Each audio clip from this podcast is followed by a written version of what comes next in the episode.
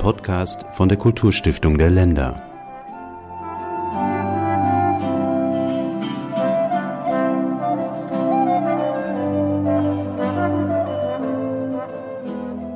Wir hörten einen Ausschnitt aus dem Werk Españoletas, gespielt von dem Ensemble Concerto Iberico, ein Ensemble aus Bremen, das sich auf Musik spezialisiert hat, die schon vor mehreren hundert Jahren zur Aufführung gekommen ist. Dieses Ensemble hat sich im Jahr 2020 um eine Förderung durch das Programm Kulturgemeinschaften beworben. Kulturgemeinschaften heißt das Förderprogramm, mit dem der Bund aus dem Zukunfts- und Rettungsprogramm Neustadt Kultur und die Kulturstiftung der Länder 300 Einrichtungen bei der Produktion von digitalem Content unterstützen. Wir wollen immer wieder mal in unseren Podcasts solche Projekte vorstellen. In diesem Podcast geht es also um ein Projekt aus Bremen. Das Besondere, diese historische Musik, über die ich gerade gesprochen habe, soll künftig im Zusammenhang mit Stadtführungen gespielt werden. Und darüber spreche ich jetzt am Telefon mit dem Musiker Juan González Martinez von Concierto Iberico und mit Andreas Czalic, Historiker und Kulturwissenschaftler, der für die Stadt Bremen Stadtführungen konzipiert, sowie auch die, um die es jetzt geht. Herzliche Grüße nach Bremen. Vielen Dank. Vielen Dank. Herr Martinez, wie muss ich mir das vorstellen, was Sie da in Bremen planen? Wir spielen Musik um 1600 an historischen Orten während der Stadtführung. Dann sprechen wir, bevor wir ins Detail gehen, zunächst einmal über den Namen Ihres Projekts. Das heißt Ministriles Stadt Musik Kultur um 1600. Es geht also um Musik von vor 400 Jahren und zu dem Namen Ministriles was im Deutschen damals Stadtpfeifer waren, im italienischen Pifferi, sind im Spanischen die Ministriles. Kann man das so sagen? Ja, also Ministriles kommt aus dem lateinischen Minister, Ministri und bezeichnet Musiker, die in dieser Zeit 16 und 1700 in Spanien zur kirchlichen oder städtischen Verfügung standen. Und äh, das ist der Bezug, den wir herstellen wollten, dieser Verfügung zur Stadt, zum kirchlichen Raum für verschiedene Anlässe. Und solche Musiker hat es in Bremen auch gegeben, die dort fest angestellt waren. Genau. Bremen ist ja eine Stadt, die bekannt dafür ist. Sie kennen sicherlich äh, das Märchen von den Brüder Grimm, die Bremer Stadtmusikanten, das aber sich noch 300 äh, Jahre früher äh, sich zurückzieht. Und das wollten wir mit diesem Projekt äh, darstellen. Mich würde zunächst mal interessieren, wir haben es ja gerade gehört, wie ist denn dieses Ensemble instrumentiert? Welche Instrumente spielen da mit? Also wir musizieren für dieses Projekt zu viert und zwar mit einer Renaissance-Blockflöte, einer Barockposaune, einer spanischen Gitarre und einer Orgel. Und dieses Ensemble gibt es seit vier Jahren. Was ist das für eine Musik, die Sie spielen? Also wir spielen Concerti Borico stand 2017 in Bremen und wir spielen Renaissance- und Frühbarockmusik von unter anderem äh, Diego Ortiz, Gaspar Sanz wie Españoletas, was wir am Anfang des Gesprächs hörten. Dieses Werk bestand aus einer Melodie, worüber viele, viele Komponisten in ganz Europa geschrieben haben. Jetzt haben wir gerade geklärt, Ministriles sind eigentlich Stadtmusikanten. Warum haben Sie denn diesen spanischen Namen gewählt anstatt des deutschen? Ich fand es interessant, diesen Bezug zu dem lateinischen Begriff äh, Minister, Ministri sind tatsächlich die Musiker, die angestellt äh, wurden vom Staat und äh, zu dieser Verfügung gestellt wurden bei verschiedenen Anlässen. Und das äh, bei Stadt Pfeiffer kommt das auch vor. Das sind natürlich die Musiker, die in der Stadt spielen. Fand ich aber diesen Begriff ein bisschen geeigneter für dieses Projekt. Außerdem spielen ja Musik, spanische Musik unter anderem, denn wir fokussieren uns auf den Kulturaustausch zwischen Spanien, Deutschland und dem übrigen Europa. Jetzt sprechen wir ja im Grunde über die Bremer Stadtmusikanten und es gibt offenbar sogar Parallelen zu dem Märchen der Gebrüder Grimm, in dem ein Esel, ein Hund, eine Katze und ein Hahn sich gemeinsam nach Bremen aufmachen, um dort als Stadtmusikanten ein besseres Leben zu haben. Der Esel will dort Laute spielen und der Hund die Pauke, also scheint die Instrumentierung tatsächlich ja die zu sein, die Sie auch für Ihr Ensemble gewählt haben. Genau, also wir, die, die Stadt Pfeiffer, Ministrile Stadtmusikanten, Es sind ja häufig äh, Blasmusiker in erster Linie gewesen oder die ersten Musiker äh, besoldet von der Stadt. Die Pauken wären ein bisschen zu schwer gewesen, sie zu transportieren. Deswegen kann es jetzt äh, nicht in Frage. Und wie gesagt, außerdem wollten wir diesen historischen Bezug äh, zur Stadt Bremen herstellen. Dann würde mich mal interessieren, vielleicht ist das eine Frage an den Historiker Herrn Czarlic. Den Bremer Stadtmusikanten ging es um ein besseres Leben. Also dieses Stadtmusikantentum scheint also verbunden gewesen zu sein mit einer sicheren wirtschaftlichen Existenz. Ja, genau, das ist richtig. Also üblicherweise gab es natürlich die sogenannten fahrenden Spielleute, das heißt Musiker, die durch die Gegend gezogen sind von Stadt zu Stadt mit den entsprechenden äh, Schwierigkeiten, die damit verbunden waren, insbesondere natürlich in wirtschaftlicher Hinsicht. Äh, hingegen die Stadtmusikanten waren quasi die offiziellen Musiker des jeweiligen Rat, des Rates der Stadt, verbunden also mit einem festen Wohnsitz und einer sicheren Einnahmequelle. Und insofern natürlich äh, schon etwas sehr Besonderes und sehr begehrt innerhalb dann dieser Musiker.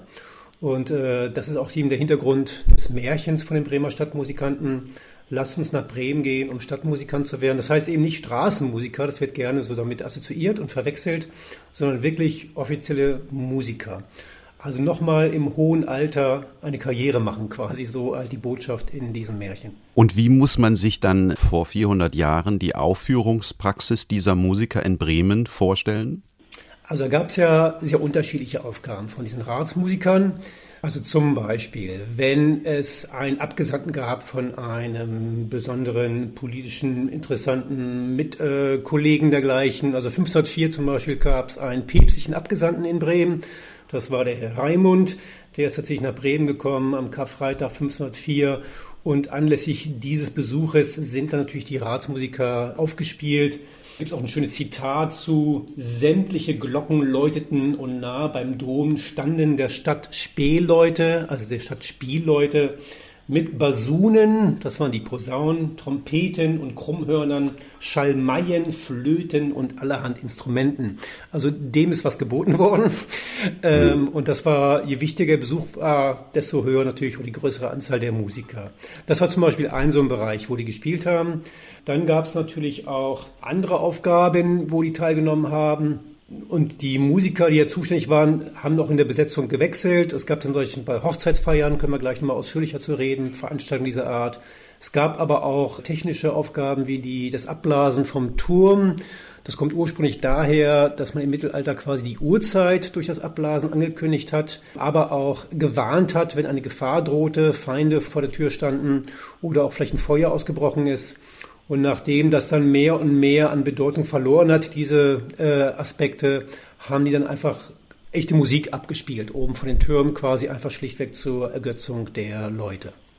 Also will sagen, es gibt doch den Turmbläserbrunnen neben diesem Turm, wo die dann von oben runtergeblasen haben. Also die haben auch in der kirchlichen Praxis äh, mitgespielt? Ja, Genau. Mhm. Die, sind, die waren vor allem am Fest und Sonntag gebucht. In normalen Kirchengebrauch würden die, die Musiker, die Stadtpfeifer, zu besonderen Feier und Sonntage angestellt oder eben gebucht. Genau, die, die Kirchen hatten üblicherweise nochmal eigene Musiker. Deswegen der Begriff des Ratsmusikers, also macht deutlich, es sind die Musiker des Rates der Stadt, der sich natürlich dann auch in so Bereichen versucht hat, von der Kirche abzutrennen. Auf Ihrer Webseite, da erzählen Sie, Herr Czarlic, in einem Videotrailer, dass man diese Musiker auch für Hochzeiten privat buchen konnte. Das ist richtig, genau. Also die einerseits waren die Aufgaben der Musiker, die bereits erwähnten, ich sag mal so im Rahmen von politischen Zusammenhängen. Dafür haben die ein festes Gehalt bekommen für das ganze Jahr über hinweg. Interessanterweise übrigens von den Musikern innerhalb unterschiedlich. Es gab eine Hierarchie. Das wird äh, Juan besonders gern hören. Der Posaunist, er ist ja der Barockposaunist in dem Ensemble, der ist mit am höchsten bezahlt worden, während die einfachen Trompeter eher nur die Hälfte davon bekommen haben wie es genau zu der Hierarchie kommt, ist mir nicht ganz klar geworden, ob das einfach technisch anspruchsvollere Musik war. Jedenfalls hatten die diese Aufgabe, aber das war natürlich auch äh, nicht genug Geld, um alles einzuspielen. Und deswegen sind die auch quasi auf Nebenbereichen tätig gewesen, insbesondere Hochzeitsgesellschaften. Bei allen Hochzeiten, die so in der Stadt gaben, hatten die Ratsmusiker ein Privileg. Die durften dementsprechend dort spielen. Weil viele Hochzeiten äh, stattgefunden haben, war das natürlich eine sichere und gute Einnahmequelle, hat allerdings auch für große Querelen gesorgt. Denn andere Musiker, die es ja auch in der Stadt gab, die würden, wollten natürlich auch ganz gerne dort tätig werden, um das Geld mitzunehmen. Und äh, das hat über Jahrhunderte hinweg immer wieder Auseinandersetzungen gegeben, ob dieses Privileg der Ratsmusiker auf diese Hochzeitsgesellschaft zu feiern nicht irgendwie mal aufgelöst werden sollte. Um diesen kleinen Lacher mal kurz einzuordnen, in dem Ensemble, über das wir jetzt sprechen, ist Herr González Martinez nämlich der Posaunist. Deswegen, als es um die unterschiedlichen Honorierungen ging, gibt es denn historische Quellen darüber, wie das damals wahrgenommen wurde, beobachtet wurde oder wie diese Aufführungen stattgefunden haben?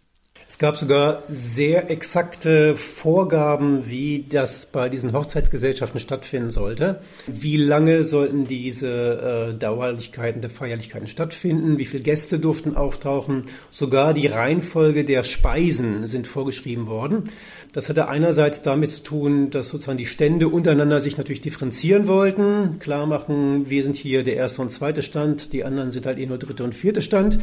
Man wollte aber auch verhindern durch solche Art von Verordnung, äh, dass das Ganze komplett ausartet und auch insbesondere sich die Hochzeitsgesellschaften finanziell übernehmen. Das kam tatsächlich vor, dass die unbedingt darstellen wollten, wie toll sie sind und äh, sich eventuell bei der Gelegenheit durch so eine Hochzeit auch irgendwie in den finanziellen Ruin getrieben haben. Wie sehr sowas auch ausgeartet ist, naja, bei so Hochzeitsgesellschaften, das ist ja heutzutage auch nicht anders, ist auch viel getrunken worden. Ich habe hier mal ein sehr schönes Zitat aus einem sogenannten Proklam. Proklam war eine gesetzliche Verordnung, die ausgerufen wurde, daher dieser Name Proklam aus dem Lateinischen ausrufen, um äh, kurzfristig zu verkündigen, äh, was da beachtet werden sollte. Und äh, in dieser schönen alten Sprache lese ich das mal ganz kurz vor.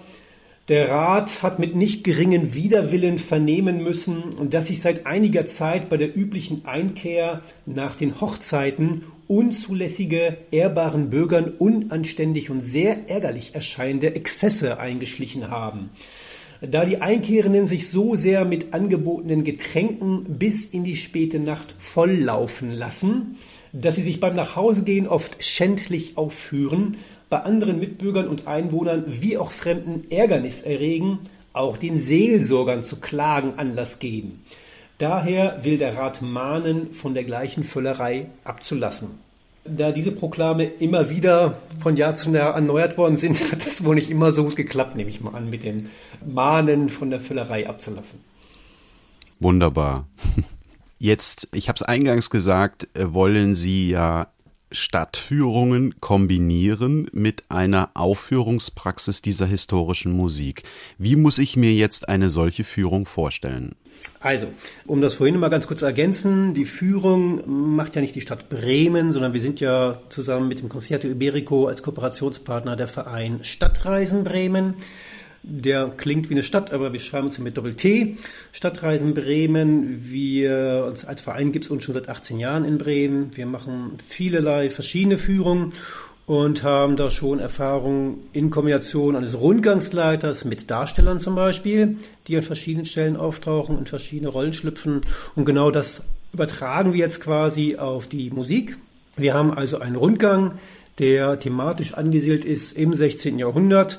Also wir erfahren viel beim Rundgang über die Zeit aus Bremen, die politischen Zusammenhänge, die wirtschaftlichen Zusammenhänge, auch sozialen Aspekte, laufen da von A nach B nach C nach D. Und ungefähr so alle halbe Stunde ist dann an den ausgewählten Orten, wo früher tatsächlich auch Musik stattgefunden hat, das Ensemble und spielt dann dementsprechend dort Musik.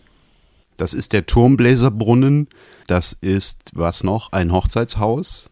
Genau. Hochzeitshäuser, die hatten genau diese Funktion, diese Hochzeiten, die eben erwähnt worden sind, stattfinden zu lassen oder auch die Gäste dort übernachten zu lassen, insbesondere wenn es sich um eine Hochzeitsgesellschaft handelte, die gar nicht aus der Stadt kam, sondern eventuell ähm, aus, der, aus den Vororten der Stadt. Da wollte die Polizeibehörde sicher gehen, dass diese Gäste anschließend nicht in der Stadt bleiben. Man hat schon damals gut darauf geachtet, quasi die eigenen und die fremden Leute zu trennen. Und so haben sich Hochzeitshäuser ausgebildet, also quasi Anlaufstellen für diese Hochzeitsgesellschaften, wo man diese Gäste gut im Blick behalten konnte, um sicherzugehen, dass sie nach den Feierlichkeiten dann auch die Stadt wieder verlassen. Und genau, an so einem Hochzeitsort spielen wir zum Beispiel eben auch. Da ist so das eins der äh, Orte für das Quartett. Wann wird es denn die erste Führung geben? Am 16. Oktober. Am 16. Oktober, das ist ja nicht mehr lang hin. Jetzt noch die Frage, die mir natürlich wichtig ist. Sie haben sich ja um eine Förderung durch das Programm Kulturgemeinschaften beworben. Was setzen Sie denn mit dieser Förderung jetzt um? Das ist eine Frage, die ich gerne an Juan weitergebe. Das kann er viel besser beantworten. Danke, Andreas. Die Förderung erlaubt, erlaubt uns die Produktion von Werbematerialien wie Videos, um dieses Projekt in der Öffentlichkeit äh, zu präsentieren. Dann weisen wir doch direkt mal darauf hin, es gibt jetzt schon ein erstes Video zu diesem Thema auf der Webseite conciertoiberico.com. Ich buchstabiere das mal. C-O-N-C-I-E-R-T-O minus iberico.com und auf der Webseite stadtreisen-bremen.de, wo man, wenn ich das richtig unterstelle, auch diese Führungen buchen kann. Genau, das ist richtig. Mhm. Prima. www.stadtreisen, Stadt nicht mit DT, sondern mit Doppel-T, minus bremen.de. Und nachdem ich jetzt für Sie Werbung gemacht habe, noch ein bisschen Eigenwerbung, aktuelle Informationen über die Kulturstiftung der Länder und auch andere Podcasts zu Kulturgemeinschaftsprojekten finden Sie auf Facebook, Instagram, Twitter und YouTube und natürlich auf unserer Webseite. Und unsere Podcasts können Sie auf iTunes und Spotify herunterladen, auf YouTube gucken mein Name ist Hans-Georg Möck und Ihnen, Herr González Martinez und Herr Czalic, ganz herzlichen Dank für dieses Gespräch. Ja, Vielen Dank Ihnen.